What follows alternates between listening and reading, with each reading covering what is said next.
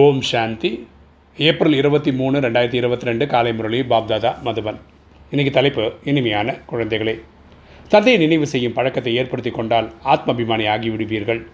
போதை மற்றும் குஷி நிறைத்திருக்கும் நடத்தையில் மாற்றம் ஏற்பட்டு கொண்டே இருக்கும். அப்பா சொல்கிறார் இனிமையான குழந்தைகளே அப்பாவை நினைவு செய்யும் பழக்கத்தை ஏற்படுத்திட்டு கொண்டிருந்தால் நமக்கு என்ன ஆத்மாபிமானி ஆகிடுவோம். ஏன்னா ஆத்மா புரிதலோடு தான் பரமாத்மா நினைவு பண்ணுறோம் இது நினைவு பண்ண நினைவு பண்ண நினைவு பண்ண ஆத்மஸ்திதி வரது ஈஸியாகிடும் இந்த ஆன்மீக போதை நமக்கு இருக்கும். எப்போவுமே குஷியில் இருப்போம்.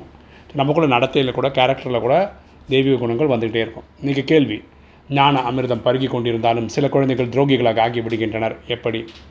ஞான அமிர்தம் பருகி கொண்டிருந்தாலும் சில குழந்தைகள் துரோகிகள் ஆகிவிடுகின்றனர் எப்படி? பதில் யார் ஒருவர் ஒரு புறம் ஞான அமிர்தம் பருகி கொண்டு மற்றொரு புறம் சென்று அசுத்தம் ஆகிறார்களோ அதாவது அசுர நடத்தையில் சேவையில் குந்தகம் செய்கிறார்களோ? ஈஸ்வர குழந்தையான பின்பு தனது நடத்தைகளில் மாற்றிக்கொள்ளவில்லையோ தங்களுக்குள் மாயாவி விஷயங்களை பேசிக்கொள்பவர்களோ ஒருவருக்கு ஒரு துக்கம் கொடுப்பவர்கள் தான் துரோகிகள். அப்பா சொல்கிறாரு ஒரு சைடு ராஜயோகம் கற்றுக்க வேண்டியது அமிர்த வேலை பண்ண வேண்டியது நினைவு பண்ண வேண்டியது வாணி படிக்க வேண்டியது ஸ்ரீமத் பண்ண வேண்டியது சேவை பண்ண வேண்டியது. ஒரு அதே மாதிரி பேரலாக மாயையின் வழிகள்லையும் போய் ஈடுபட வேண்டியது. ஸோ இந்த பக்கமும் கொஞ்சம் அந்த பக்கம் சேத்துல ஒரு கால் ஆற்றுல ஒரு கால்ன்ற மாதிரி இருந்தாங்கன்னா அவங்க மாயவின் கஷ்டப்படலாம் இருக்காங்க அவன் இன்றைக்கில் நாளைக்கு துரோகிகளாக தான் ஆவாங்கன்றப்பா பாபா கூறுகின்றார் குழந்தைகளை நீங்கள் அசுரனில் இருந்த தேவதை ஆவதற்காக இங்கே வந்திருக்கேன். நம்ம இங்கே வந்திருக்கிறது என்னென்னா நம்மக்கிட்ட இருக்கிற மாயின் குணங்கள் இருக்கு இல்லையா? அறுபத்தி மூணு ஜென்மமும் உண்டான காமம் கோபம் அகங்காரம் பற்று பேராசை ஜெயிக்கிறதுக்காக வந்திருக்கிறோம். ஆகா சதா ஒருவருக்கொருவர் ஞான சம்பந்தமாக கலந்துரையாடல் செய்யுங்கள். எப்போ பேசும்போதும் ஞானம் ரிலேட்டடாக பேசுங்க. தெய்வீக குணங்களை தாரணை செய்யுங்கள். உள்ளுக்குள் இருக்கும் அவகுணங்களை நீக்கி விடுங்கள். ஸோ நம்ம கூட இருக்கிற தெய்வீக குணங்களை கொண்டு வரணும். புத்தியை சுத்தமானதாகவும் தெளிவானதாகவும் ஆக்குங்கள். நம்ம புத்தியை சுத்தமாகவும் தெளிவாக வச்சுக்கணும். இன்றைக்கி வாணியோட தாரணை ஃபஸ்ட்டு பாயிண்ட்டு தூய்மையான உணவு சாப்பிட்டாலும் ஆத்மாவை தூய்மையாக்குவதற்கு நினைவிற்கான முயற்சி அவசியம் செய்ய வேண்டும். நம்ம வந்து சாத்வீக உணவு அப்படின்னு சாப்பிட்றோம். இறைவன் நினைவிலிருந்து சமைச்சு சாப்பிட்றோம். ஓகே வெஜிடேரியன் ஃபுட்டு சாப்பிட்றோம். வெங்காயம் பூண்டு சேர்க்காம சாப்பிட்றோம். அது எவ்வளோ முக்கியமோ அதே மாதிரி பரமாத்மா நினைவில் இருக்கிறது ரொம்ப ரொம்ப ரொம்ப முக்கியம். நினைவின் மூலம் தான் மேன்மையானவர்களாக காக்க முடியும். விகர்மங்களை விநாசம் செய்ய வேண்டும். பரமாத்மாவுடைய நினைவில் ஆத்மான்ற புரிதலோடு நினைவோடு இருக்கும்போது தான் ஆத்மாவுக்கு பாவம் எரிக்கப்படுது. ரெண்டு இந்த கடைசி நேரத்தில் வீட்டுக்கு திரும்ப செல்ல வேண்டும். ஆகல் அனைத்து பழைய கணக்கு வழக்குகளை முடித்து விட வேண்டும். ஸோ இந்த கடைசி நேரத்தில் நம்ம கணக்கு வழக்கம் முடிக்கணும் வீட்டுக்கும் போகணும்.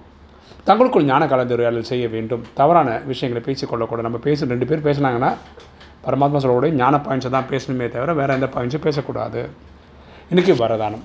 தூய்மையின் ராயல்ட்டி மூலமாக பிராமண வாழ்க்கையின் விசேஷ தன்மைகளை பிரத்யட்சம் செய்யக்கூடிய சம்பூர்ணமான தூய்மையானவர் ஆகுக.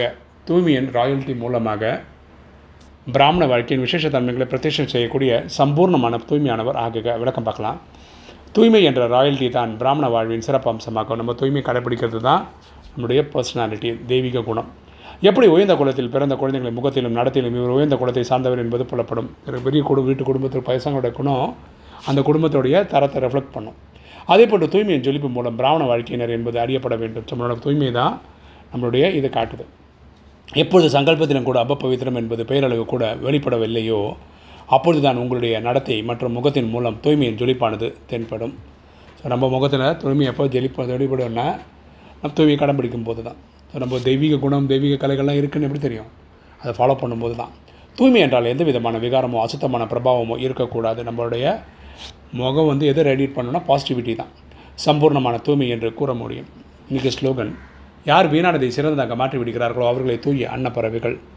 யார் வீணானதை சிறந்ததாக மாற்றி விடுகின்றார்களோ அவர்களே தூய்மையான அன்ன பிறவிகள் ஸோ பரமாதா சொல்கிறார் நம்ம தூய்மை இல்லாததை தூய்மை ஆக்கக்கூடியவர்கள் தான் அன்னப்பறவைகள்னு சொல்ல முடியும்னு சொல்கிறார் ஓம் சாந்தி.